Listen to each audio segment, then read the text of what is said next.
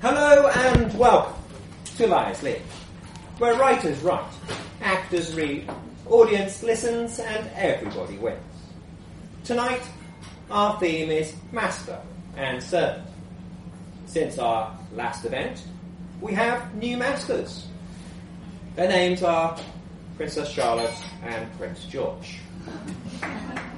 to celebrate, we'll have three sycophantic stories in the first half, an interval where you can whip your manservant or something, before we resume with the infamous Liars League book quiz. and three more masterful tales. We are, of course, below stairs. And as such, all servants are reminded to silence their mobile devices. It doesn't happen at Downton Abbey, so it shouldn't happen here. Very good. We shall begin. Our first story of the evening, We Work Out by Ruha Dean, be read by Alex Woodhall. Ruha is a poet, writer, and occasional journalist, currently living in Washington, D.C. His lies have previously been formed at the leagues in New York and Leicester, but this is the first in his hometown. For links to other poems and stories, check out his website. Alex has worked in comedy for the last 14 years, on stage, TV, and radio. He DJs extensively around the country in clubs, festivals, Zombie Game Chase 2.8 hours later, and is one half of the Coffin Dodgers Disco, which happens here on the first Friday of the month. Interests include ballroom dancing, Native, Native American art, and pornography. Alex.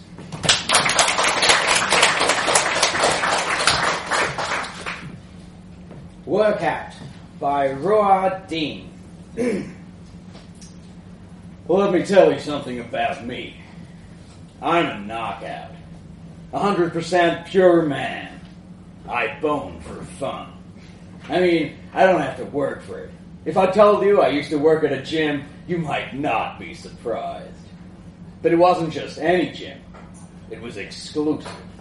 A place where they hired the best instructors. And that's how I came across Kramer. Before I met the guy, I was warned.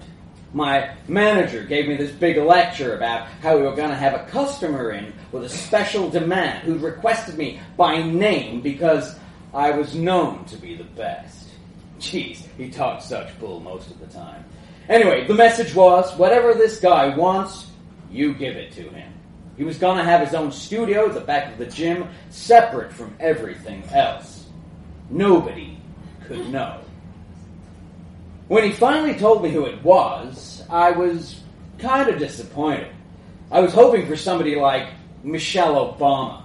What I got was a punked up 50 year old rocker. Sure, I'd heard of the great massacre, or Kramer Otley as he was known when offstage. He was the king of goth, but I'd never listened to his music. That shit was just noise and self loathing. So, the guy rocked up to the gym one day, and I wasn't quite sure how to play it. Something put me off the, hey buddy, slap him on the back and talk about women approach. But I wasn't sure about the kiss his ass because he's a star and he's really fucking important approach either. He was bigger than I expected, tall and kind of built. Not like an instructor, but uh, when you've worked with people in this industry, you get an eye for the ones that were meant to live. He had these big tattoos that covered pretty much his whole body, serpents sliding down both arms, with the heads tattooed on his hands. He talked about not being a gym rat and how it was important that his fans didn't know he went to a place like this because it would spoil his image. He said image was everything and looked at me like he was going to kill me. Tell me about it, I said, giving my muscles a flex. Maybe this spaced out junkie was looking to connect. I laughed, but he didn't, so I shut up. Anyway, after he'd walked the room a little, pacing it like a prison cell, he sat down. Then he started talking again, and it turns out he's after a little role play. Not like George Michael in a toilet type role play. Well, not yet, anyway. Just motivational. He wanted me to push him, keep him on his toes. Easy, I thought. I do that all the time. This guy really doesn't know a thing about gyms. That's pretty normal, I tell him. The guy backs off from the word. No, he told me, what he wanted probably wasn't quite normal. He wanted me to swear at him, call him names, really get on top of him. Well, my manager had said anything goes, and it didn't bother me. Then he pulled out a list. A fucking list of terms he wanted me to use. He came up real close, eyeball to eyeball, and shouted them in my face. I mean, I took. I didn't look scared or anything. But I wasn't comfortable either. Fucking pussy, cock whore, waster prick, ghetto scum, twisted felch. I know I could have pulled out then. I knew this was a little weird. But I had my eye on you road bike, and my manager talked special bonuses, and anything goes. So I just said, yeah. It was a little bit odd at first, but after a few classes, I got the hang of it. None of my other clients let me abuse them in this way. I started to save up my frustrations from the week and just let rip right in his face. But it didn't stop there. After a couple of months, he turned up to class with another request. He told me he wanted a little more make believe. Shit, I thought, where is this going? He threw down a green army kit bag at my feet. I opened it, and inside was a set of military fatigues of the kind, Kramer told me, worn by the recruiting sergeants of the U.S. Marine Corps. I was to be the sergeant, he was the rookie. I know what you're thinking. I could have just told him I wasn't his guy. I could have said that, right? But I didn't. I was getting mad bonus cash from the boss, and to tell you the truth, I was enjoying it. I practiced in the mirror. I looked at myself and thought, yeah, hell, I could get through training, no problem. One, two, three, four, United States Marine Corps! The next morning, I got in early and set the studio up with climbing ropes, vault box, and a set of monkey bars. With a step routine and a playlist of Full Metal Jacket and Team America, we had a workout. I'll break him, I told myself as his car pulled in behind the gym. I won't lie, the role came easy. With my usual middle aged banker and lawyer clients, it was the encouragement that they got them off.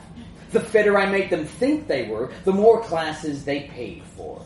But I realized, as Private Otley fell from the rope for the third time, whilst I abused him for being more garbage man than Spider Man, that I'd had his voice in the back of my head throughout my classes. When I was telling somebody that they were doing great, what I was really thinking was, That's not a squat thrust, you no good horse son of a bitch! The routine worked for a few months, until one morning he turned up in his gray tracksuit again. I called him to attention, but Private Otley did not respond. He just threw a black duffel bag at my feet and left. I opened the bag. The first thing that I took out was a whip. Oh shit, I thought. This is getting weird. It was followed by a red tailcoat, wool pants, a silk waistcoat, and a pair of shiny black shoes. Inside the pocket was a neatly typed message. You are Lockhart, the ringmaster. I am Bozo, the clown who ran away. As a result of my truancy, you will have to get me back into shape and back into the ring. You will mock me to my face and to the audience at large. I will be captured in about a month. I know what you're thinking. Perhaps this was the moment to say, enough is enough and call it quits. But I didn't want to. I was excited by the idea. The next day, a man arrived at the gym to measure my head and provide me with a bespoke silk top hat. I felt like a million dollars, like a star. As I stood in front of the mirror checking out the way my chest bulged out of the red tailcoat, I knew that I'd moved up in the world.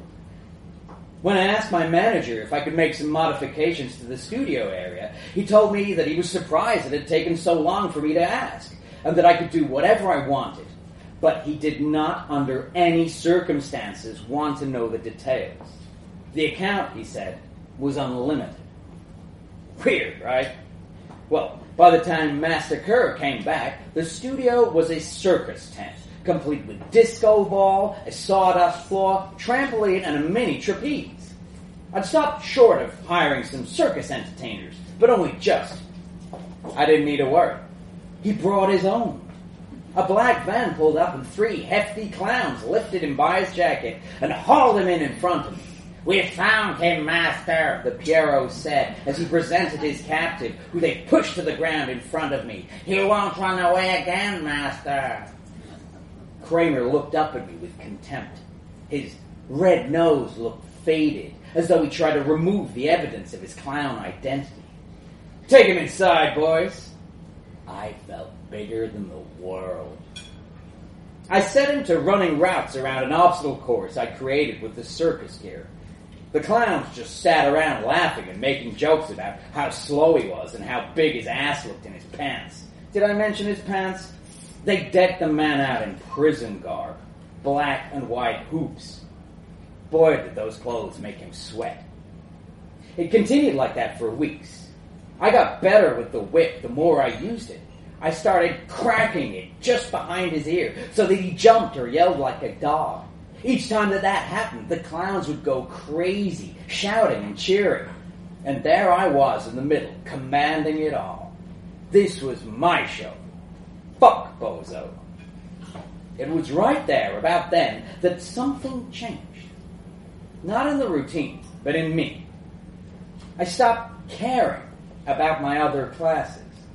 I paced the floor of the circus when Kramer wasn't there and visualized the next performance.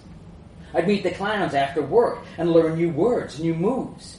We'd get shit-faced and they'd talk about turning Bozo into some kind of freak show as punishment, or selling him on to another troupe. Then they'd look to me for encouragement, like I was the one who made the decisions. It, it's not like I can say, I know what you're thinking, I should have pulled away then, because by then I couldn't. I wasn't thinking in that way anymore. I wasn't really sure what I wanted but I knew that it started with crossing a line and making sure that that no good skull fucking son of a bitch knew who was the master. The moment the clowns dragged his sorry ass through the door the next day, I knew the time had come. The first crack of my whip brought howls of laughter from the clowns. They all came forward to get a closer look, excited and tense. I caught him right on the ass as he jumped through the hoop. He went over forwards in a kind of barrel roll, but got up quick and kept going. So I hit him again, this time right between the shoulder blades, and the clowns went even wilder and came closer. I could smell them and feel them shuffling around behind me. Bozo was not going down easy. And that's what I wanted, right? I wanted him to go down. Or did I? I, I wasn't sure. At the third strike, he ducked like some superhuman sense had told him where the whip would go. He rolled sideways and came up standing, facing me, his arms hanging down, his face wild with something like fear or excitement or lust, but not quite any of those things. The clowns were going apeshit, hooting and hollering and screaming obscenities. They fanned out into a ring with Bozo in the middle. I hesitated for the briefest moment, and I heard my manager's voice saying, Whatever this guy wants, give it to him. I pointed with the whip in the direction of the trapeze, and the clowns opened a space for him.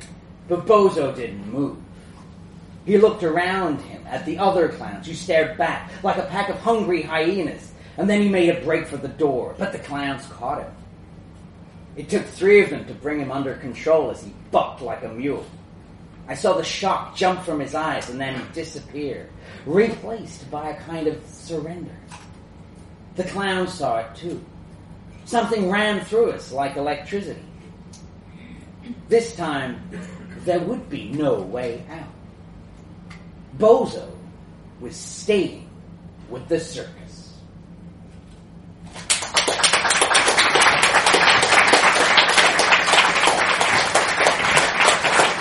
Thank you, Alex. Uh, a bit the top. Oh yeah, that's fine. That's fine too. Yeah. Get on with it. Okay. Beautiful. You look. Excellent. And so, our second story of the evening will be Slave to the Lamp by Lisa Stout and be read by Susan Moysen. Lisa splits her time between working as a receptionist and scribbling story ideas onto anything that doesn't run away fast enough. Her novel, Shadowbound, can be found on Amazon, and she hopes to write many more as dark as possible. Susan trained at Drama Studio London and has appeared in a variety of roles, including Elizabeth I, an elderly hypochondriac, and a Russian prostitute. She has been involved most recently in a series of stage productions raising money for armed forces, charities helping soldiers and veterans suffering mental trauma. Susan.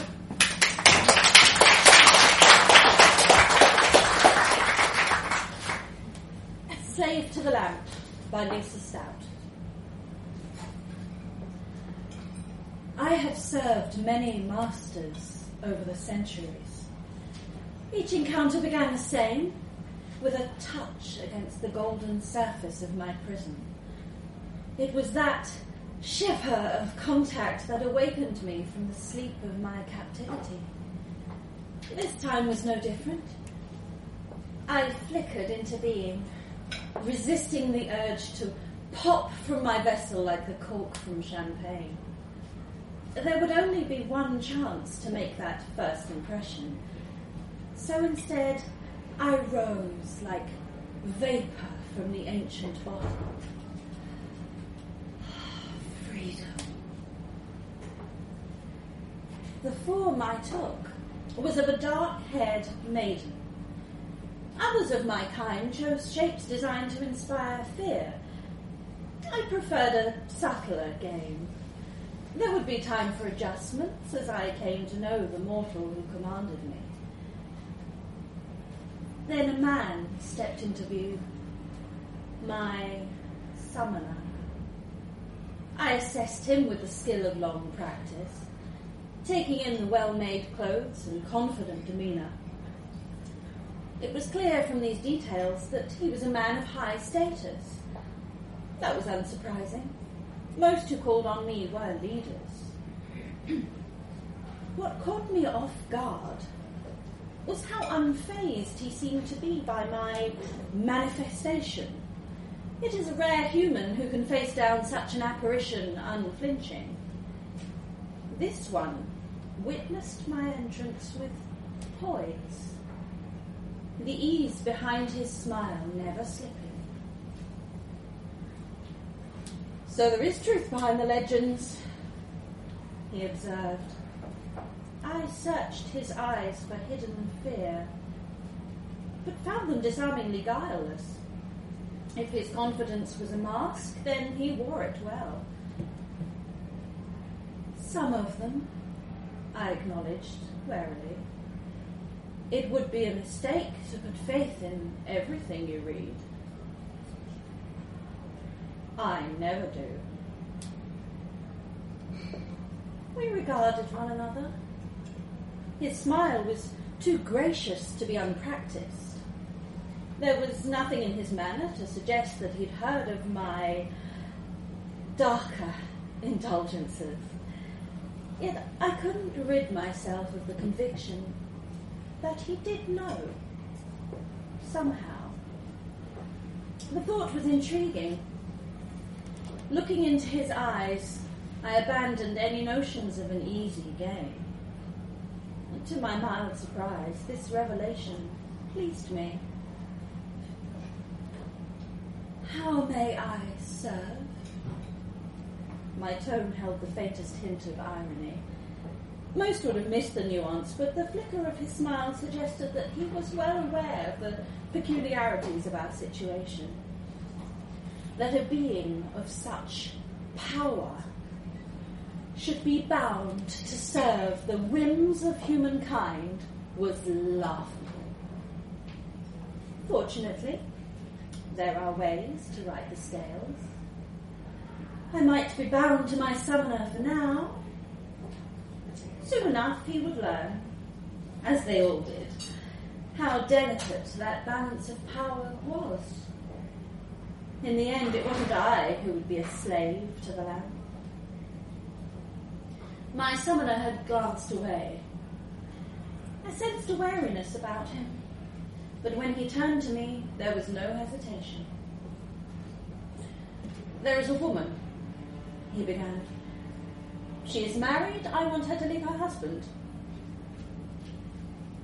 A familiar glee warmed my soul. Only practice kept the vicious triumph from my borrowed face. That was the downfall of humans, that they were slaves to such primitive drives. I stood in a world populated by well dressed monkeys, scrabbling in the shit out of jealousies they seldom even understood. It was as predictable as it was beautiful. The smile I permitted was knowing. She will be free for you to take, I assured him with just a hint of conspiratorial anticipation. Humans responded better when allowed to forget how alien their benefactor was. You misunderstand, my summoner corrected me gently. The woman in question is my wife. I said, out of anything in this world that I could grant, I found myself clarifying, your wish is that I bring an end to your marriage. It sounds extreme, he admitted, but you see, my career places me under enormous scrutiny. If I abandoned my wife, it would cost me valuable support. A politician must, at least, give the appearance of living by his values. Now, if Cynthia were to abandon me, the public would feel sympathy. I would be free, after a suitable period, to pursue another. And so the truth would out. It wasn't a terrible wish under the circumstances. The command had limited scope, restricting the damage that I could do. Restricting, but not preventing entirely. That was a distinction he would learn soon enough. In the meantime, it shall be done. Finding the woman proved easy. She was in the home they shared. I took a moment to admire the view. Whatever my summoner found distasteful in her spouse, it couldn't have been her looks. Before closing in, she made a beautiful corpse. My master was on the phone when he found her. His eyes widened as they took in the bloodied floor with its lifeless occupant. Excuse me for a second, I'll call you back. I watched keenly as he folded away the device, fumbling the obviously familiar gesture. There was a moment of silence as he knelt beside the fallen woman. Taking in the wounded wrists, his gaze darted to the knife which had slipped from her prone fingers.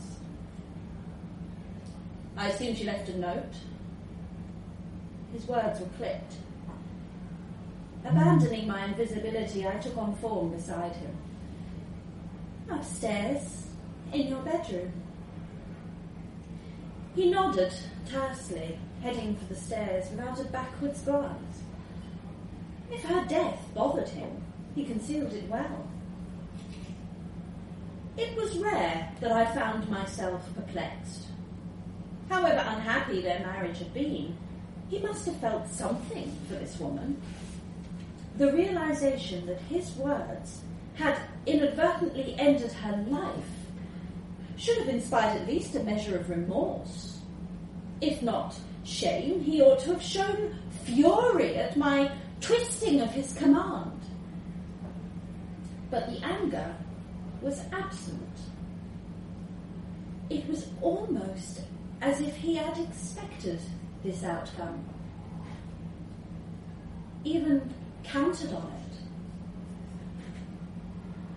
With this revelation in mind, I appeared at the top of the staircase. My summoner paled at my materialization, but his reaction was quickly controlled. I made no effort to hide my laughter. You anticipated this, I accused. That command was given in the hope that I would choose to kill her. He sighed gently. I couldn't be sure, of course. But from all I could gather of your history, it seemed a fair assumption. But still, quite a risk to take. My smile was overly wide. I leaned towards him, taking perverse satisfaction in the discomfort he couldn't entirely hide. Since you knew that I would sabotage the spirit of your wish. It was his turn to laugh. You forget what I am, he answered softly. As a politician, my career is based on serving the people, all the while withholding that which they actually want. It's a game I've excelled at. You might have demonic power, but you cannot act without my wishes. And you'll find I've chosen them well. For my second command, you will attend the televised debate this evening. You'll appear as me and behave in no way that will affect my career. What you will do is discredit the opposing speaker. I want the audience to leave with the intention of voting for my party. Am I understood? I gave an elaborate bow. I live to serve. The representative for the opposition was an older man with more dignity than hair. When he spoke, it was with gentle confidence. It was easy to see how the voters would be torn between his calm assurance and the restless passion my summoner brought to the role. My orders were to discredit this man. I had no choice to obey them without sabotaging my master's campaign in the process. That was a shame. But I could still rebel in spirit. There was no need for my master to look impressive or memorable. Speaking as him, I blathered conventionally about health, education, pensions. Turning to the opposing candidate, the programme host asked him to summarise why the British people should vote for his party. My opponent seemed not to hear the question. Ladies and gentlemen, sweat beading his forehead.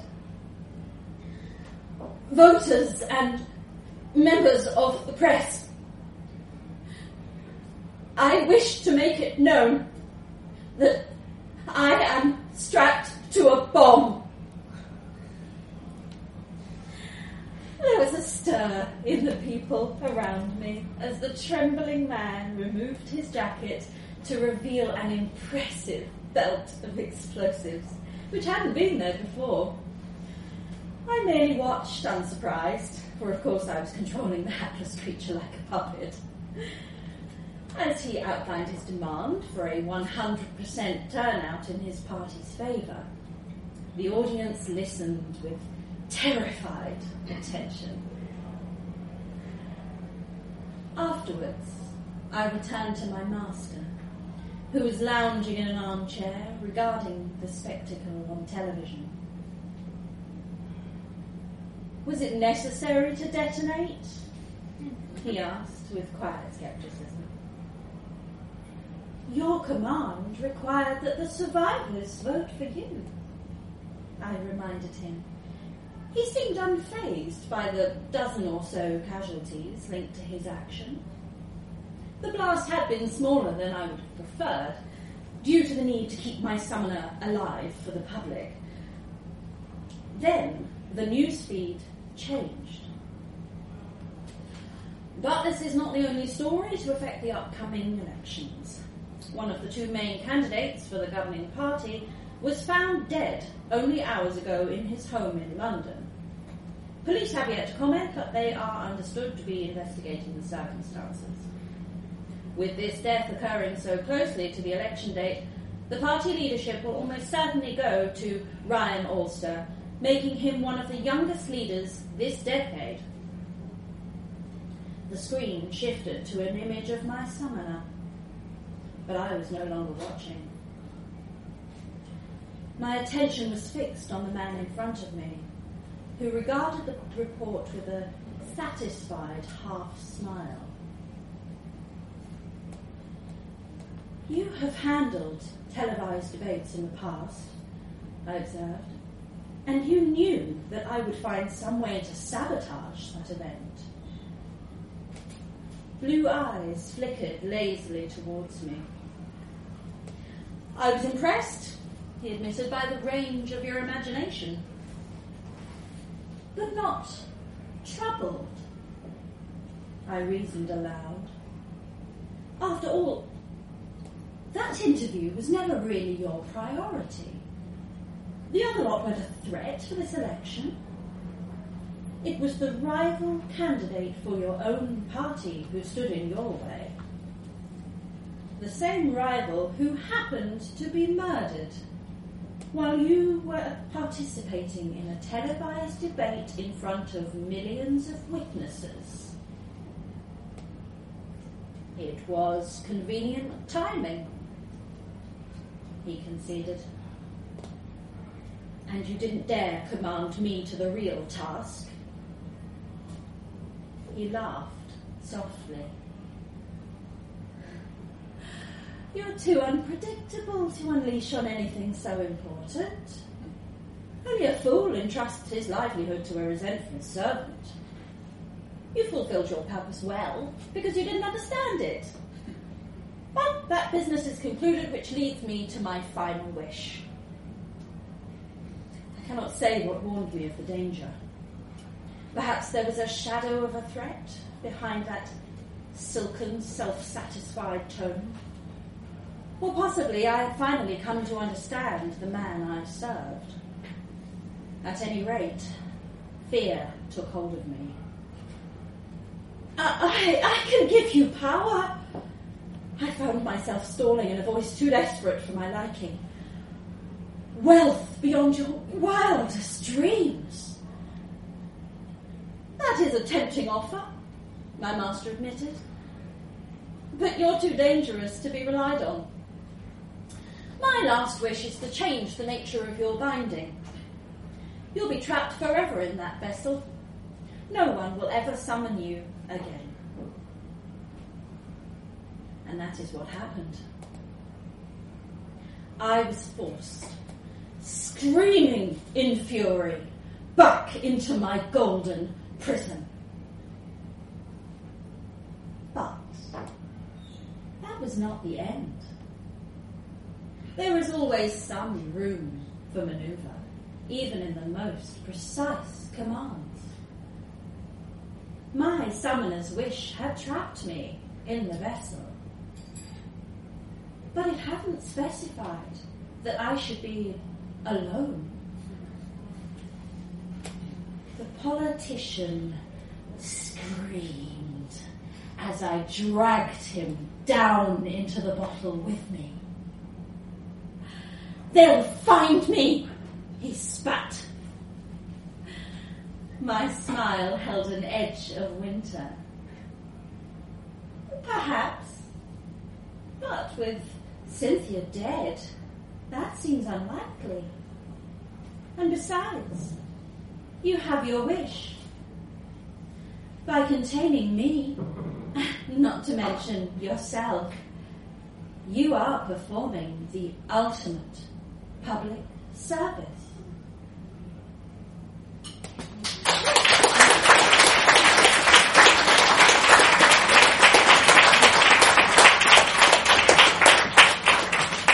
Thank you, Sue. Our third story of the evening will be Samurai Sam by Gotham Mammoth, be read by Kevin Shen. Gotham's short stories have appeared in literary journals in the UK and USA. His story, A Word Like, was shortlisted in the Writers' Village contest. An excerpt from his novel-length satire, How Bollywood Killed My Family, was selected for the Critty Literary Festival at the University of Illinois, Chicago. He serves as prose editor for Papercuts, a literary magazine. Kevin Shen's recent credits include Yellowface, Chimerica, and in film Unlocked, Generation Z, in television Tyrant, Pop the Record, 24, Live Another Day, One Child, Obsession, Dark Desires, Bite of the Living Dead. Kevin!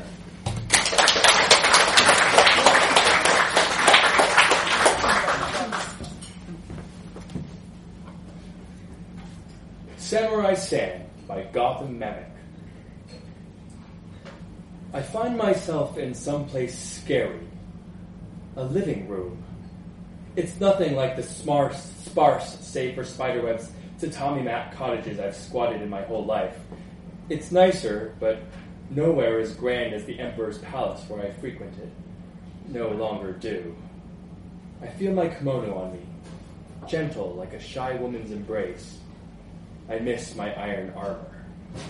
I swerve my right hand to my left side. I still have my sword.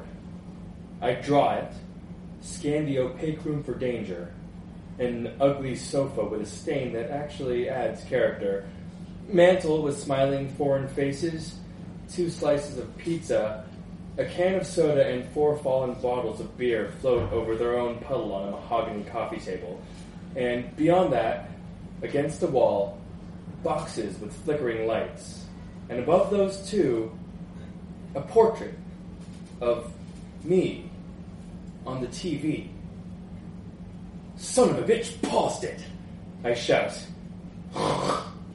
I notice the snoring carcass on the floor behind the sofa. Poke his naked belly with my sword. He smiles, giggles like he's being tickled. Rise! Only drool from his mouth shudders. I try lifting by wrapping my arms around him. A dead whale washed ashore has more grace, even after having its liver gutted. After many attempts, he's barely standing. State your name, I say to the fat, half naked man before me. What the hell are you doing in my living room? "E- explain! I point to the sword. I point my sword at the frozen TV image. Holy shit! He knuckles his eyes. You're that samurai dude. I nod. How can you be there and here together? He says. I sense if there are others. No. The current state of the abode confirms this. The other faces in the picture frames no longer live here. On the far north corner, atop the kitchen counter, a drawing on a box of cereal substitutes sunshine. Any natural light has been denied passage to the east wall by drawn curtains, wrinkled pillars freckled with dust, like the palace gates that close in my face forever. That burning memory is still not as deplorable as the frozen sight on TV. It's one thing to delay my journey of redemption, I say, but to mock me in this fashion is preposterous. How dare you? He looks at the screen. I'm midway in a scream with my hands up in futile defense, my eyes fixed on potato shaped stones, frozen in mid flight. And beyond that, the erratic still motions of villagers in various states of flinging more stones at me. The fat man chuckles at the sight. I ready my sword to dismember him. That's not so bad, he says. Anyway, you escape even though you've been a total dick in this scene. Silence! I brandish my sword between his two chins, terrified. You mean you know my fate? Easy, man. He steps back, unafraid.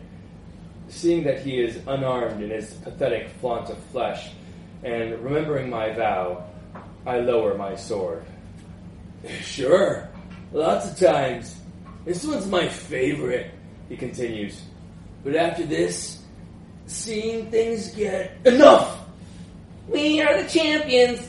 A vociferous chant bursts out from under the sofa. Fat man reaches for the cell phone, answers, hangs up, grimaces. Damn bills. He straightens the creases on his underwear formed by the folds of pro- protruding flesh underneath. A name, Calvin, is barely visible, veiled by a drooping stomach. He proceeds to the refrigerator, consumes orange juice directly from the carton. In watching this wordless display, I gasp with a harrowing question. How can I speak to him when I don't know his language? You can speak Japanese, I ask, trying to word it in perfect kanji characters, but have no idea how to, and I continue blurting demonic Western alphabets. Japanese? He says, picking pulp off his naked chest and slurping. Of course not. Hey, your English is pretty good.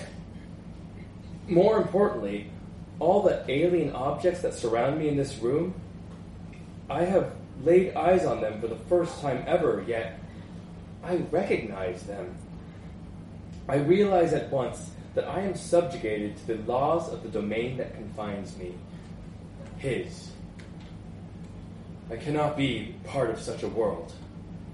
Turn my sword upon myself. Ritual suicide. But then I notice my frozen image on the TV and look back at my pale gray hands. Everything else is in color. I stare back at the TV screen, the profound simplicity of the world I inhabit and understand it, black and white, is still a part of me, even if it is far away. I realize that I don't consider this room as much as it does me. How can you comprehend the interactions in my journey in there? I point my blade at the screen. If you do not speak my language. Subtitles, he says. My expression demands elaboration. He goes on. The little words at the bottom of the screen? So, I muse, reading subtitles on a black and white screen is akin to watching a book in color. Huh? He says. I'm thirsty. I insist on service. After all, I've been standing like a statue for hours awaiting stones to flatten my face. He holds up the carton of juice in inquiry. I stare at it. An hour and six bottles each of McCourt Stout later, we're both in at ease on the couch, though I'm careful that he sits on the side with the stain. Best beer in the world, eh? He says, slowing down in the last bottle from the wonderfully ingenious six pack. This is the first foreign invention I regret that our superior kind didn't think of first. Beer, I say slowly, knowing I've never tasted it, but yet familiar. It's mind boggling. Maybe the witch who lives atop the hill on the far side of our village performed voodoo and banished me here to this foreign place full of sights experienced only in heaven or hell. It's possible that I'm dead already. This beer thing is even better than the sake served by the innkeeper at the last village we requisitioned. We had defeated the warlord of the province and set free the area, or rather just transferred power over to ourselves. Many of my comrades died in that battle. Are you? I correct myself after glancing at his sunken beehive chest. Were you ever a soldier? Yeah, I knew it. And you were conspired against. Dishonored, you now roam the land seeking redemption. I mirror my own story to his. Eh, something like that? He stretches his toes, the only exertion I have seen him perform. The nails have harvested and been plagued with soot. I insist that he shares his misfortune. He was part of an empire called Chaco Fest, They planted flags across the entire southern region of Fat Man's large land. We ruled millions, he lauds. Villagers paid homage at temples called drive-ins and were blessed with nourishment. Fat Man was rank of assistant manager at one of these forts. I hear of his heroic involvement in the discount wars, but then an even larger empire from the north northeast invaded through a style of battle called mergers and acquisitions. There was bloodshed, and Fat Man was banished from the empire, stripped of his bronze name tag, a pain I can only compare to a samurai having to surrender his sword. I breathe horror after listening to his tale, disgusted at myself for having judged him. He is in pain, but doesn't show it, sucking down the last drop of beer the way a cow sucks on a mother's tit, and after which he belches loudly, bearing the silent sound of death around the room. The world he occupies is more hostile than mine. That is why the curtains are forever drawn. Even the sunlight must sting in these parts, or there are wolves lurking outside. Well, that's that, he says, flinging the empty bottle on the soft floor. It doesn't break on the carpet. Makes the slightest pat, like my bride's footsteps. What? I say. The beer. It's finished. He has offered me the last of his antidote from pain. I am ashamed and in awe. The leather sofa fights to suck him back in, but he manages to rise to his feet. Yeah, want to drive down to town?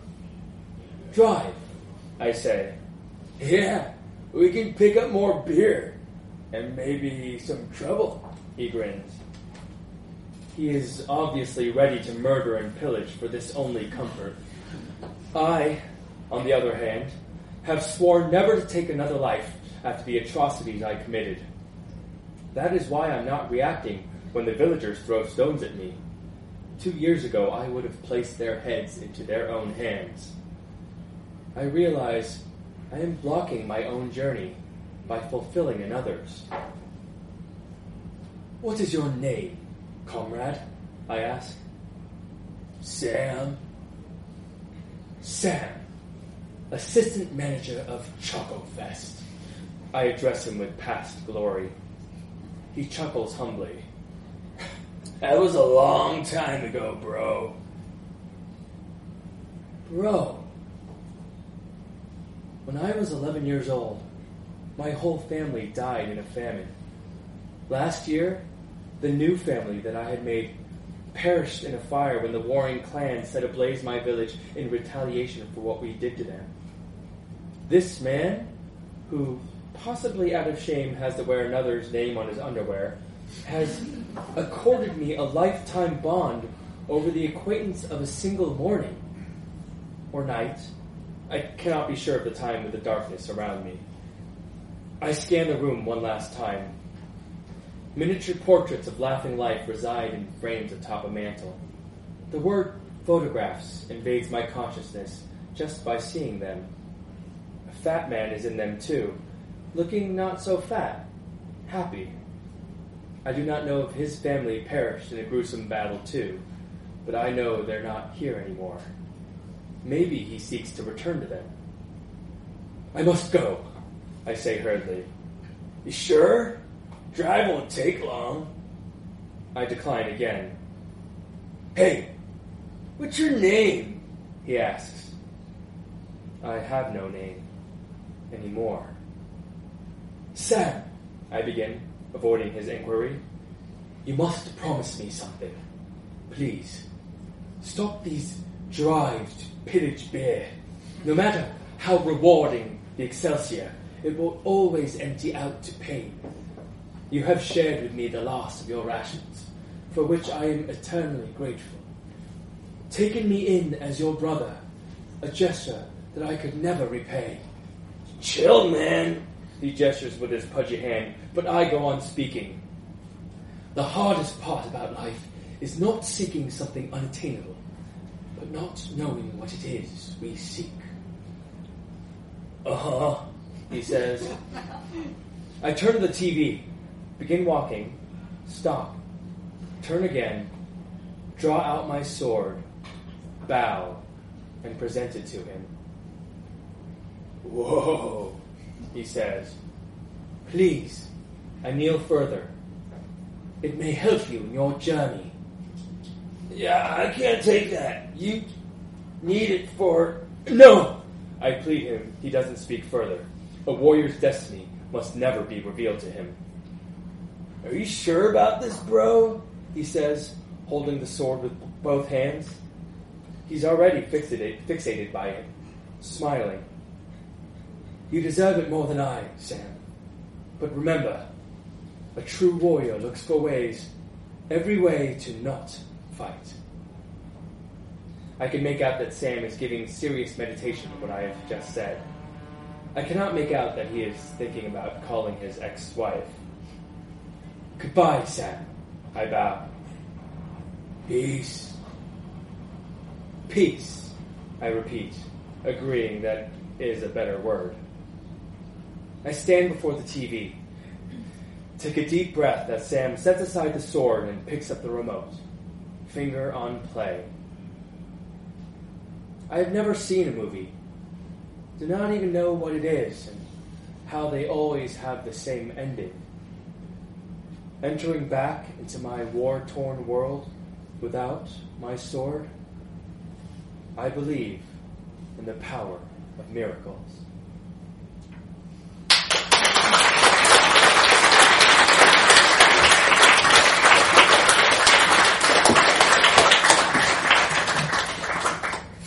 You, Kevin. And that ends the first half. You have 15 minutes to polish seven pairs of patent leather shoes. Or perhaps more plausibly, to polish off your drinks and order replacements. Evening Standard Award nominee for A Man for All Seasons, Tony Bell has performed all over the world with award winning all male Shakespeare company Propeller, playing Bottom, Feste, Autolycus, and Tranio. TV includes Coronation Street, Holby City, Midsomer's Murders, EastEnders, and The Bill. He's also a radio and voiceover artist. Tony!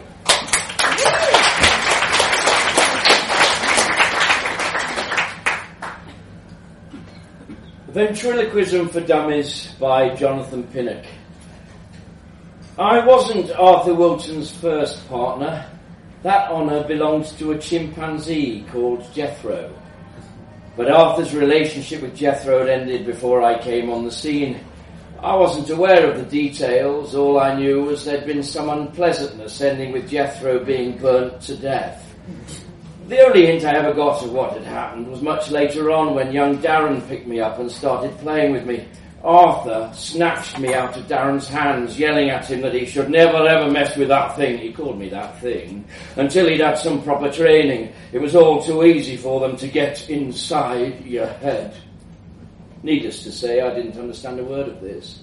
But by this time, the man was a drunken old fool and his career was heading straight down the tubes. But let me tell you, there's nothing worse than working for a man who's off his face on cheap bourbon. By the time he finally quit, the only gigs he could get were children's parties, and he had to give those up after he pissed himself one time too many. To think we'd once had our own TV show.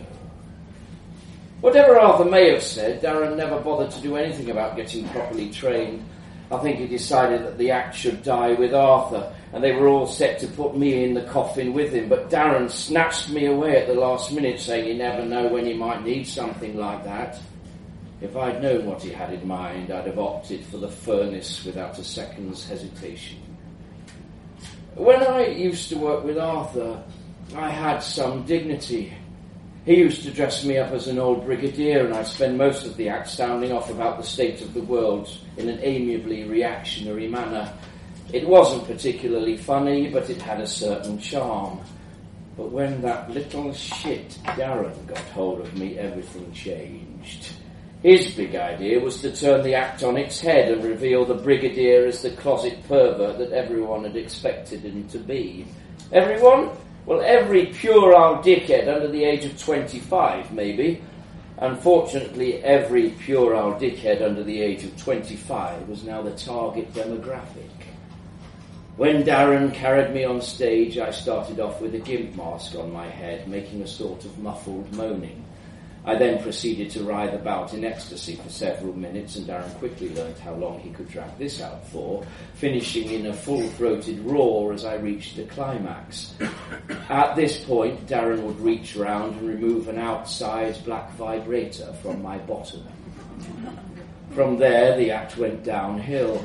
Believe me, you didn't want to be in the front row when we were performing. Some of those bodily fluids were real. Success took us both by surprise. We went from blagging a five minute gong show spot at the Fiddler's Arse in Dagenham to top of the bill at John Jongleurs within a year. The puerile under 25 dickheads thought we were the dog's bollocks. Soon we were booked to appear on every awful programme that Channel 4 defecated onto the screens of the nation of a Friday night. There was talk of us hosting our own chat show. Even the critics were taken in. Oh, we were hot, we were dark, we were edgy. Was Darren clever, or just a lucky bastard in the right place at the right time? One thing I do know is that he was a sodding useless ventriloquist. Like I said, he'd never been properly trained, and it showed. When a skilled operator is working you, you can feel them inside you. It's like having someone else sharing your head. Weird, but in a friendly sort of way. Well, at least it was with Arthur. I knew where I stood with him, but with Darren I felt nothing, not a dicky bird. I was just a few bits of wood as far as he was concerned. Once, killing time before we went on stage, I tried to see if I could make the journey the other way and get inside Darren's head. For a brief moment, I actually managed it. I looked through his eyes and saw myself lying there in front of him. I could feel Darren's thoughts buzzing around his head as weaselly and unpleasant as I'd expected. I went a bit further. Raise your arm, I thought and he raised his arm. Scratch your arse, I thought, and Darren scratched his arse. Then I knew I'd gone too far, because I was suddenly thrust back into my own body. Darren was looking at me in a curious and not very friendly way. I remembered what had happened to Jethro, and I didn't try that again for a while.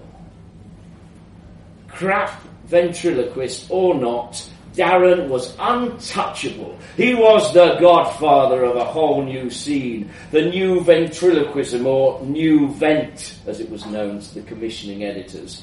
At one point, he was working on treatments for half a dozen different vehicles, although the only one that ever saw the light of day was a 45 minute Christmas special featuring us plus a whole load of other new vent acts of variable quality. And that's when I first came across Millie Doodle. Millie Doodle was one of the better ones. Her partner was called Chavette, a doll dressed in a Burberry shell suit with scraped back hair and vast hoop earrings. The basic premise of the act was that Millie was an exasperated teacher in an inner city, compre- an inner city comprehensive, and Chavette was an exceptionally thick pupil who was always getting into trouble. It was targeted with laser precision towards the smug middle class audience that we both shared, but quite skillfully done and a good deal more pleasant to look at than our efforts. I think Darren was quite jealous because he started putting the word around that Millie Doodle was only in the bill, on the bill, because she was a woman and a lesbian. I never had much of a chance to compare notes with anyone else in a similar position. This was probably because you didn't often get more than one ventriloquist on the same bill, but I wonder if it was also to stop us sharing too much information. Arthur had always been very careful about putting me back in the box when he wasn't around, and the only other dummy, God, I hated that word, I'd ever really got to talk to was Keith Harris's Orville, and I didn't get a lot of sense out of him. But Darren wasn't as smart as Arthur, and during rehearsals I got dumped in a corner next to Chavette. We got talking. I told her how much I envied her and how I wished my acts had half the quality that hers had. Her response surprised me. She said that she hated going on stage every night, and that awful snob was making her behave in a way that she wasn't like. She was a nice girl. And it turned out that she'd been recycled too. She claimed that back in the 60s, she briefly worked for Shari Lewis before being elbowed out of the way to make way for Lamb Chop. Millie Doodle had come across her in a Peckham junk shop. Then Millie turned up and took her away to rehearse their slot. We didn't get another chance to talk that day. But in the week between rehearsals and filming, I couldn't get her out of my head. I, would never felt this way before. Was this love? How could it be? We were just, no, we weren't just dummies. We were more than that. More than wood and wire. We had souls. And Chavette was my soulmate. On the day of filming, everything conspired to keep us apart. Either she was on stage when I wasn't, or I would be on stage when she wasn't. I think Darren had decided by now that Millie Doodle was a definite threat to his position, and she had got wind of his muttering, so neither of them went near each other. It was intolerable, and after a while I decided to risk another jump into Darren's head. I concentrated with every cell in my body and made the leap. Once I was there, I didn't bother to look around this time. I just focused everything on the one message. Take me to Javette. And that's just what Darren did. A second before I scarpered back into my own body, the stupid tosser didn't even notice. God, it was good to be with her again. Better still, it was obvious she felt the same. I told her what I had in mind. I, I had an idea. A bold and crazy idea to save us both from this shitty, degrading life. She was shocked, but intrigued as well. And as Millie Doodle came over to pick her up again, I managed to persuade her to at least think about it. I could barely concentrate when we filmed our remaining items, and I think even Darren picked something of it up because he kept looking at me in that odd way and fluffing his lines. As everyone was packing up to go home after the wrap party, I happened to catch Chavette's eye. Did I imagine it? Or did she wink back at me? But Darren was in a foul mood. He knew he'd blown his big chance. His big special wasn't so special after all. And to cap it all, the blonde floor manager that he'd been flirting with all day had turned him down. When we got back to his place, he hit the bottle big time and after consuming most of a pint of Jack Daniels, he passed out. This was my chance. I gathered all my strength together and entered Darren's mind for the third and last time. Without wasting a moment, I yelled out the words, Get out of my head! Get out of my head! Darren's mind wobbled into consciousness, but it was too late. I had the upper hand now. Get out of my head! I bellowed for the last time, and Darren vanished from his own body down into that bloody, stupid dummy. For half an hour, I sat there in Darren's chair, my chair, staring at my former self watching and waiting for Darren to try to come back at me. But he didn't have a clue what to do. He just lay on the floor with a surprised expression on his little wooden face. Meanwhile, I explored every corner of my new, beautiful, complex, pliable human body. How could anyone take something so extraordinary for granted? Then I reached into Darren's pocket I pulled out his mobile phone. I'd never held such a thing before, but I'd seen Darren use it, and the number I wanted was on the speed dial. It rang a couple of times, and then Millie's voice answered. Well, I said. Well, came the reply. It's done, I said. Me too. Oh, whoa. oh, I'd never felt a heart skip a beat before. Come on over, I said. Half an hour later, there were two of us sitting in Darren's lounge in front of his fire, along with two surprised looking dummies. so, what are we going to do? Said Chavette. What are we going to do? I said. I think we need to find a new way to earn a living. I'm done with this shit. But first, that fire needs a little more wood, don't you think? Nodded.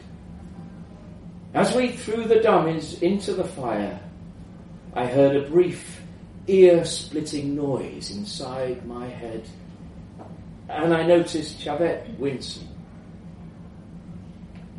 She'd heard a scream too. Hmm.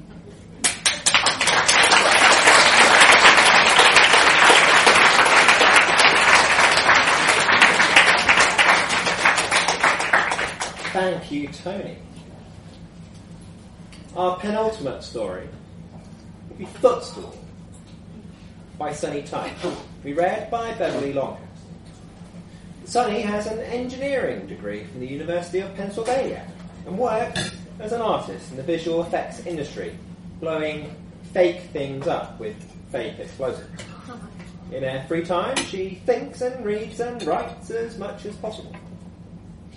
Beverly trained at Webber Douglas. She's worked in a range of theatre, including All My Sons, Remembrances of Things Past, and Morning Becomes Electra, as well as most recently The Vote at Donmar Warehouse. She's also worked in TV, including the BBC sketch show Little Miss Jocelyn, and also film. She's a narrator for the RNIB. Beverly.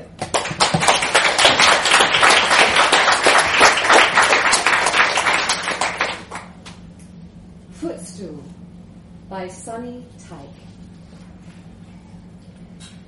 The flat came furnished with the bare essentials, and the sofa was barely even that.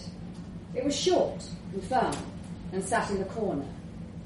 It took up only a small portion of the wall, leaving the rest exposed, an ocean of white. Apart from squares of pale darkness, where pictures must have hung before, there was a flimsy layer of padding covering the sofa, and as one began to sit down, the illusion of softness would immediately give way to stiff rejection, a refusal to bend. Whenever his mother came to visit, she insisted on perching on the, on the edge of it, as if to fully sit back would be inadvisable. His wife refused to sit on it entirely. In the evenings, she sat on the floor with her book, leaning her back against the offending object. And when she turned to say something to him, whatever the tone of voice, he could not mistake that it had an accusatory tinge. This was not to say that he was not a problem solver. He simply liked to work with, whatever he already had. It began one nondescript evening after his wife had stood in the front of the stove, one barefoot on front of the other, stirring a pot of sauce, and he had waited, shuffling through the letters on the counter, touching their sharp corners, assuring himself that things had happened that day in other parts of the world. They ate their spaghetti and he did the dishes, while she padded soundlessly into the living room. She was not a small woman, but she moved through the world quietly, as if to apologize for it. He washed the remaining bubbles of suds down the drain and scrubbed at the rusty metal on the sink. He glanced over through the arched doorway into the living room and saw his wife on the ground, shifting her body, trying to find a position in which she would be comfortable. Will you please just sit on the sofa? he said. His voice was sharp, and it was only the sound of it that made him realize he felt angry. You know I hate it, she said. I can't stretch out up there. Her eyes were the brown of a mule. Put your feet on a chair, he said. No, she said, and went back to her book. He felt a swelling in his throat, a small hysteria that rose from his chest and into his face. He needed her to sit on that sofa. He himself. She would. He had practice moving her, a power that he never thought about or asked for. But to want things from another person was to throw them off their course. To simply stand an inch closer to her would pull her into a different orbit. He went and sat behind her, who began massaging her shoulders. She shrugged him off. Her first impulse was always this when he touched her. It was unclear if they had enjoyed this dynamic in the past or if it was uh, in some ingrained female behaviour that a woman needed to be convinced. He slid onto the floor to face her and noticed, not for the first time, how the skin around her eyes had become thin and now revealed a darkness beneath the surface. It unsettled him to look at her so closely. To think of her was different. When he pictured her face, it was a pleasant approximation, an averaging of all the times she had smiled or cried, or all the times she had looked at him. That seemed to be more correct than this frame of her face in that single moment. He removed her shoes. Sit up there, he said. She sighed, put her book on the floor, and moved herself up. The couch emitted its usual plastic groan, its injection of judgment. There she sat, straight backed, and he began to massage her feet, digging his thumbs into the arch of her left foot, and then her right. He expected her to relax, to melt into the sofa. But she continued to look at him as if she was waiting for something else to happen. It was a look he recognized, one she had been giving him for years. With her leg in his hand, he lifted it slightly and felt the weight of it. That was when it occurred to him. He was already kneeling, and he put his hands on the ground. Before she had the chance to protest, he pushed his body up under her legs so they rested on his back. what are you doing? She laughed. Stop it. Are you comfortable now? He tried to turn his head to look at her face, but she had shifted to the side and was out of sight, and in a way, he preferred it. He imagined her smile fading, her hesitation as she pulled the hair on the back of her neck. this is ridiculous, she said. I feel ridiculous. I'm serious, he said. Just let me do this for a while. Fine. I don't really understand, but fine, she said, and leaned over and picked up her book.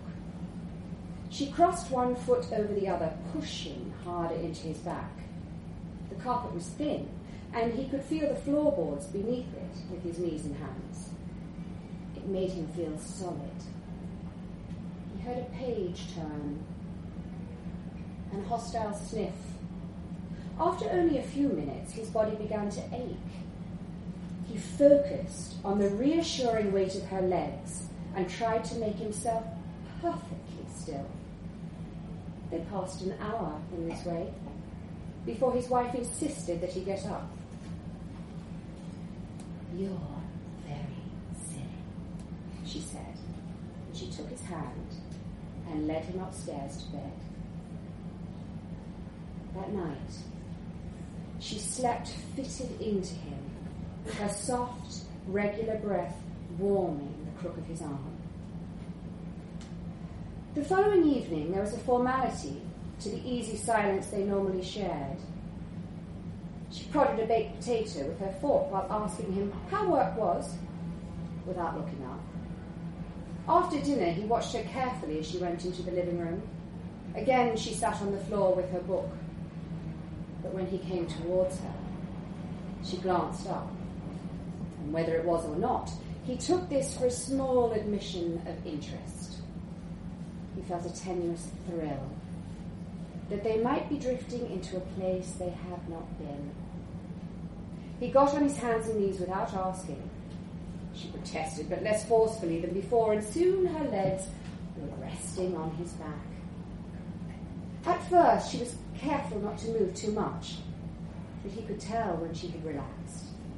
She rolled around from time to time and occasionally jiggled her foot. His knees soon began to throb with pain, and he made a note to stop in the shop the next day after work and look for a small pad to kneel on. Then he stared at the grains in the floorboards beyond the carpet and felt as though there was a pattern to them which he could understand. Subsequent evenings continued in this manner. They never spoke of it. It seemed important that they did not speak. Each night, the time he spent in this position grew longer. She would read, or crochet, or talk on the phone to her sister. The idea that she was using her husband as a footrest seemingly to fade in her mind. One night, as if she had forgotten entirely, she placed her tea saucer on his back when she went to the toilet. It was hot, but not unbearably so, and it pleased him to remain so solid and still that nothing fell to the ground. He began to regard the experience as an imposed meditation. He would concentrate on the white buzz of the refrigerator in the kitchen, the small noises of the woman he'd spent 15 years of his life with that she made when she felt unobserved. And he would feel a calm he was certain he had never known. When the evenings were over, they went upstairs. She became shy, as though she was unprepared for the distance they had cultivated to close. She would shut the bathroom door while she changed into her pajamas, brushed her teeth, removed her makeup.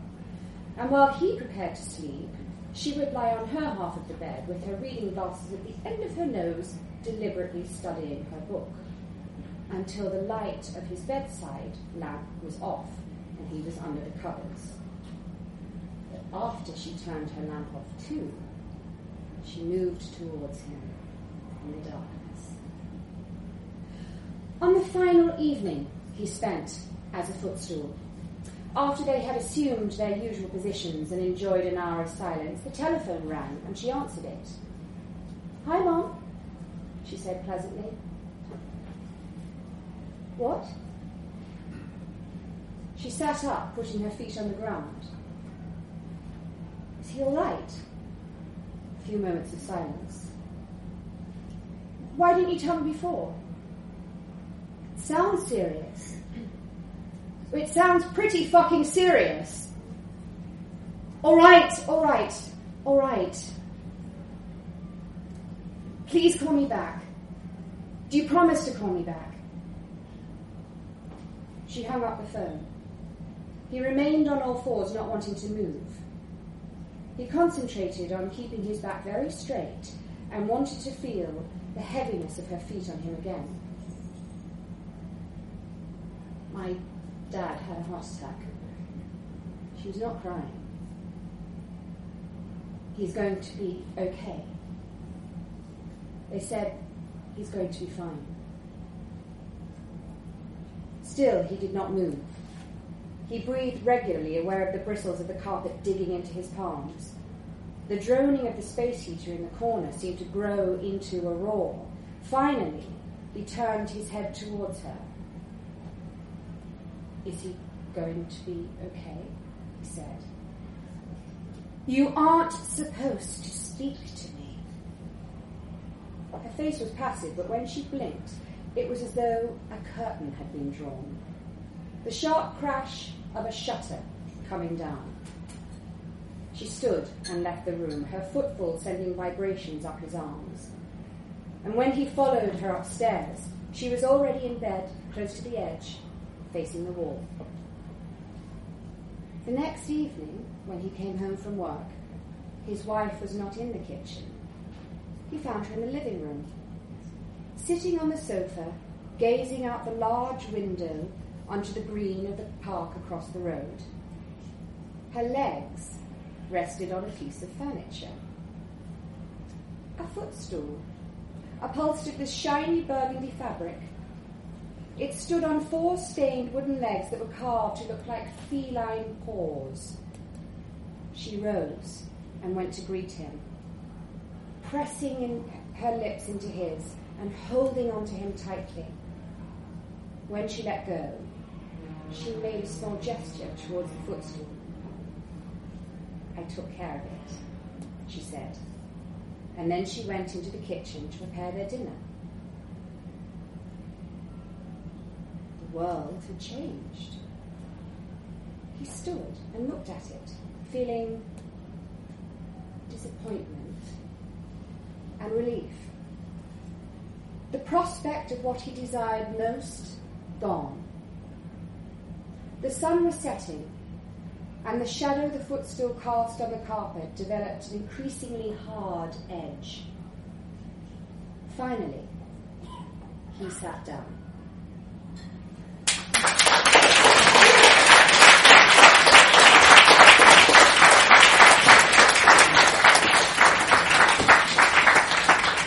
Thank you, Beverly. Uh, before our final story of the evening, some notices. The Liars run a loyalty scheme. Come to four events and get the fifth entry for free. Just collect the stamps on the flip side of the Liars business cards on the tables before you. We normally stamp them when you pay, but anyone who brings us an unstamped card after the final story will get you started. The Liars will return on the 9th of June with a special event, near and far, a night of translated works from Lithuania, Poland, Germany, Slovenia, and the Czech Republic. If you are a writer, our next open theme is Dungeons and Dragons.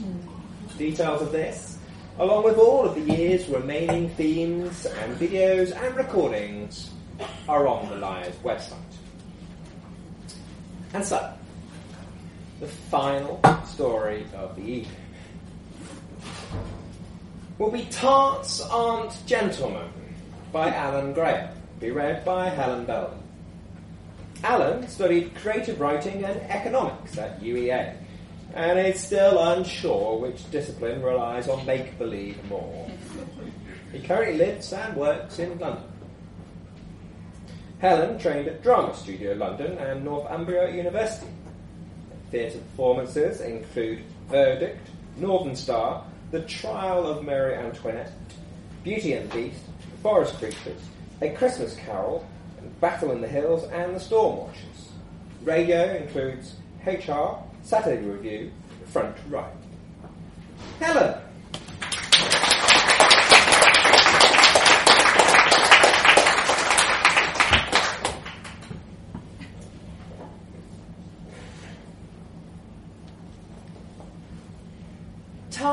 Tarts Aren't Gentlemen by Alan Graham. At the stroke of midday, Madame Florizel burst into my bedroom and demanded I sneer at a dildo. Help yourself, I mumbled pitifully from under the duvet, sliding a hand out to gesture feebly towards my wardrobe. The previous evening I had attended my friend Binky de Winter's media launch party, and the usual combination of alcohol, chemicals, and generous expense accounts had left me feeling somewhat frazzled. Not any dildo, Natalia, you chump! Florizel snapped derisively. This particular one is important. I shall be waiting in your living room to discuss this with you when you have made yourself presentable. You have ten minutes. Well, I ask you, that's not really a sort of wake up one needs when not experiencing the afternoon after the early morning before. I have a feeling this might be of assistance. A calm voice gently caressed my ears. It was Lashes, my gentlewoman's personal gentlewoman. And what a marvel that woman is! Sometimes I struggle to think how I got by before I, she entered my life. She is efficient, discreet, brainier than a box of owls, and sexier than a nightclub full of Norwegians. Past lovers have advised that this powder been, has been of assistance in similar circumstances. Lashes continued, handing me a small wrap containing a light blue powder. Have I said what a marvel she is? After just two toots, the fog seemed to clear from my eyes, the shakes subsided, and all seemed right again in my particular corner of God's creation. Dashed marvellous stuff, that! I applauded almost immediately. You could market it and make a fortune. Lashes nodded, accepting the compliment. Regrettably, the legal current status of most of the ingredients make that impossible. I commiserated while I dressed, donning a smart shirt, a casual tweed suit, finishing the look off with a shepherd check tie and stylish co-respondent shoes. Lashes? to approve? I asked, displaying the full ensemble. Worthy of my name, she replied, which is high praise from Lashes. So, with her flattering words ringing in my ears, I braced myself and walked into the living room. I don't know if there are many folk in London who haven't heard of Madame Florizel, but for the benefit of those lucky few who have never come across her, just imagine the most formidable headmistress you have ever met. Now double it and add money. She owns several of Soho's respectably disrespectful nightclubs, three saunas, and six MPs. More importantly, she knows my father, and that makes her trouble. She grimaced when she saw my outfit. It does so disappoint me, Natalia. This lifestyle you lead, it makes me think about your father and the hopes he had when he sent you to England. Ah, yes, dearest papa, packed me off from Russia when I was five to an all-girl boarding school, there to be raised as a perfect English princess.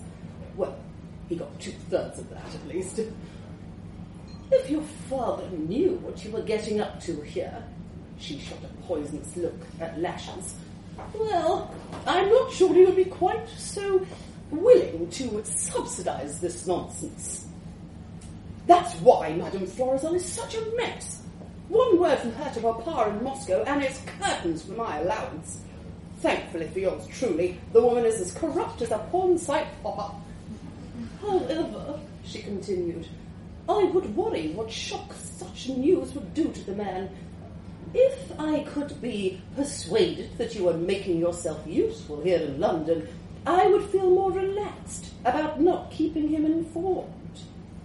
Ah, I exclaimed.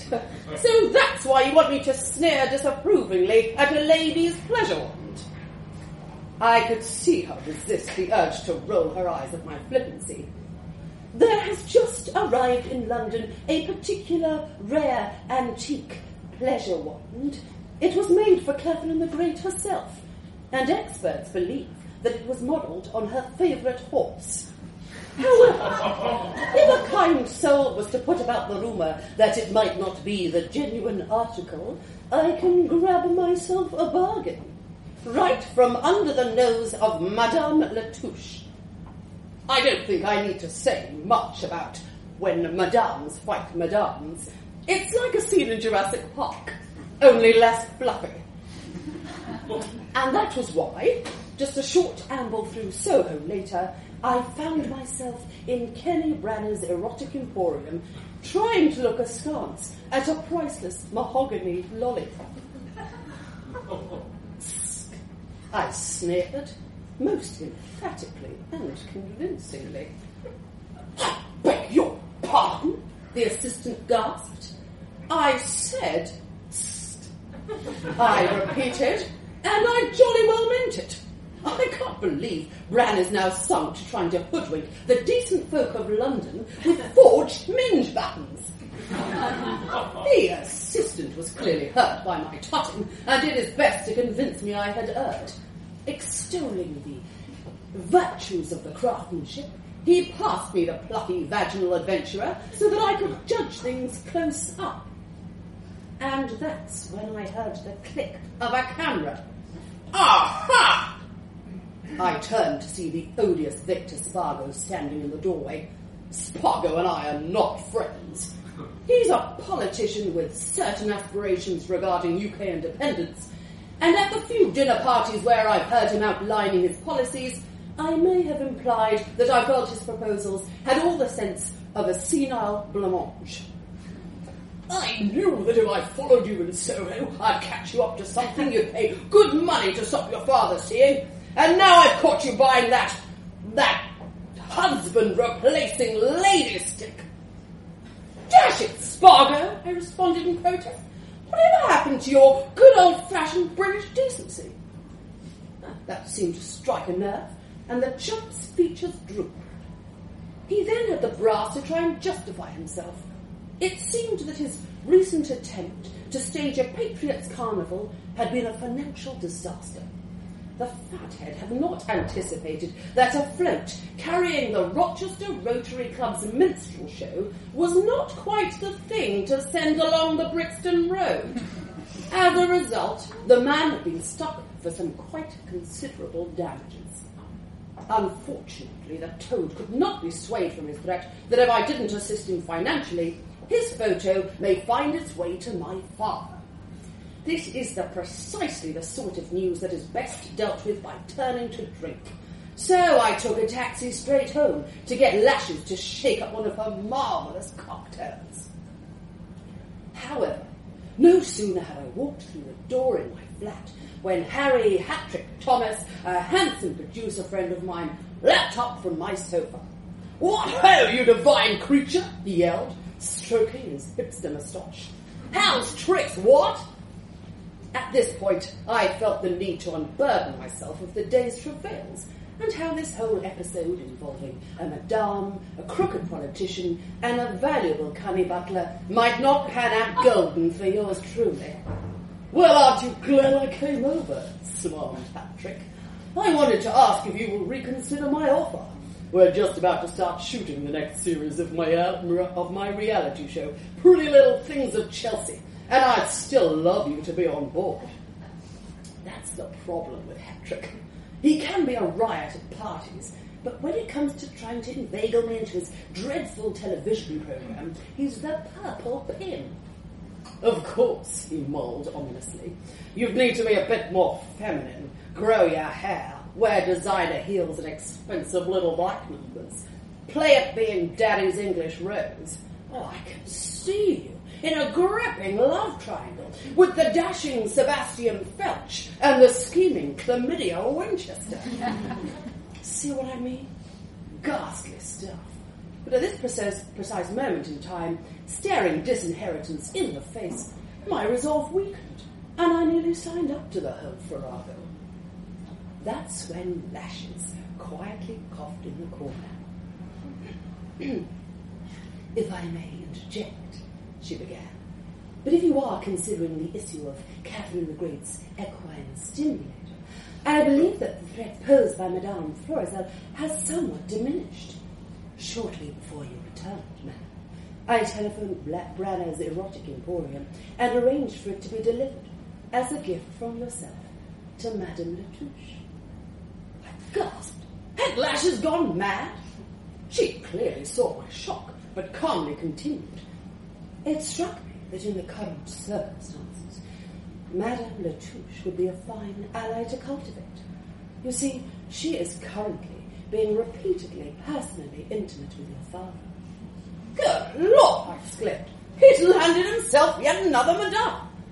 Lashes nodded. He does rather appear to have a taste for them. A taste is hardly the word I'd use, I commented. I mean, I have a taste for chunky Kit Kats, but I know the stop at seven. Very true, ma'am, Lashes replied. However, despite his womanizing reputation, I have heard from the staff on his super yacht that he is particularly taken with her. Certainly, I feel any tale sent by Madame Florizel could be effect- effectively diminished by an ally at close quarters. That's all excellent, Lashes, I exclaimed. But it still leaves the nuisance Victor and his dashed photo. I would not worry about that either. I have it on good authority that Mr. Spargo is a regular visitor to an athletic young gentleman named Ron, who, if the message left in phones are to be believed, promises an anal experience of some considerable merit. This point Hattrick chipped in. Hang on, that can't be right. Isn't that Spargo fellow the person who blames any bout of inclement weather on excessive gayness? Indeed, nodded Lashes. Good Lord, I smiled, the pen dropping. The man can hardly lead a far-right movement, blaming homosexuality for bad weather, if he and Rahul are secretly knocking out typhoons on the sly. Sorry, Hattrick, looks like you'll need to find another leading lady. Hattrick harumphed and exited with an air that, if it not exactly disgruntled, was far from being grumpled. Well, Lashes, I said, my usual bonhomie entirely restored. I think this calls for a gin and tonic. She coughed discreetly. I have already taken the liberty of preparing one.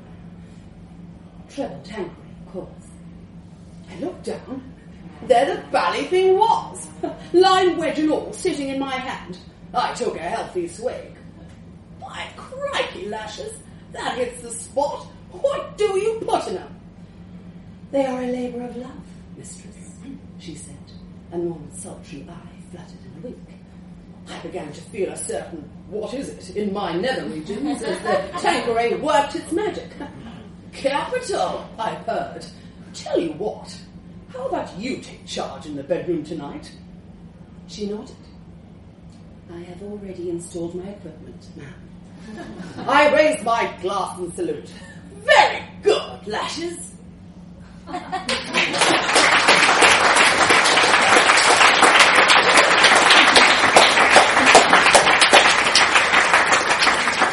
Thank you, Helen.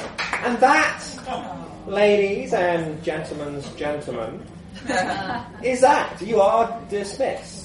But do feel free to stick around and spend the remains of the day in our company. Oh. And now please give hearty thanks to tonight's authors and